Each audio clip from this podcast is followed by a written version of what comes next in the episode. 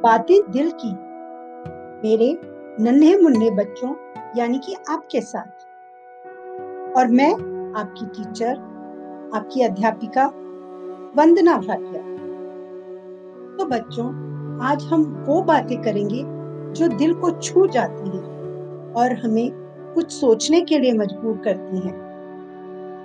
आज हम बात करेंगे उन बेजुबान जानवरों की, जो बोल तो नहीं सकते, लेकिन हम सभी इंसानों की भांति महसूस करने की क्षमता रखते हैं। तो हुआ कुछ यूँ कि मैं कल शाम को पास की दुकान पर सब्ज़ी लेने गई थी। रास्ते में देखा कुछ बच्चे एक छोटे से कुत्ते के बच्चे को परेशान कर रहे थे।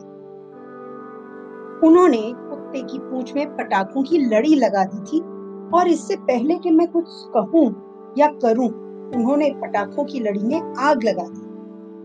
बेचारा कुत्ते का बच्चा, पटाखों की आवाज़ और जलन के मारे चू चू करता, कू कू करता, चिल्लाता हुआ यहाँ वहाँ भाग रहा था और सारे बच्चे ताली बजा बजा के ज़ोर से हंस रहे थे। शायद उन्हें आभास भी नहीं था कि उनके इस काम से उस बेजुबान जानवर को कितनी तकलीफ़ हुई हो। तो बच्चों, ये घटना मेरे दिलो दिमाग पर छप सी गई। और मैं कितनी देर इसी बारे में सोचती रही। आज पॉडकास्ट के इस एपिसोड के द्वारा मैं आपसे अपने नन्हे मुन्ने बच्चों से अनुरोध करना चाहूँगी कि आप ऐसा ना करें। याद रखें, जानवर हो या पक्षी या हमारी तरह इंसान, सब में एक तरह की जान है। वे भी दुख, कष्ट और तकलीफ़ का अनुभव कर सकते हैं। उनमें और हम में फ़र्क सिर्फ़ इतना है कि हम बोलकर अपनी तकलीफ़ को बता सकते हैं और वो बेचारे बोल भी नहीं सकते। मैं जानती हूँ कि आप उम्र में बहुत छोटे हैं, पर मैं ये भी जानती हूँ कि आप में सोचने समझने की, सही और गलत में अंतर जानने की क्षमता है। ना तो आप खुद ऐसा करेंगे और ना ही किसी और को करने देंगे।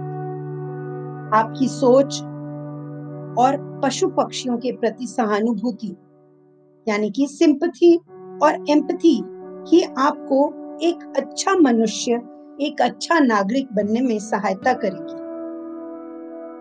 तो क्या बच्चों, आपने कभी ऐसा किया है कि किसी जानवर को परेशान किया हो या इससे उल्टा कि कोई जानवर को परेशान कर रहा हो और आपने उसे ऐसा करने से रोका हो।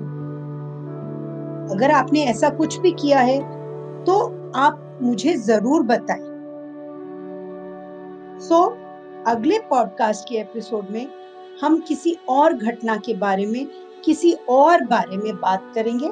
तब तक के लिए खुश रहिए सुरक्षित रहिए प्रकृति और जानवरों से प्रेम करते रहिए। तो आपकी टीचर वंदना भाटिया की तरफ़ से आपको नमस्ते और बाय बाय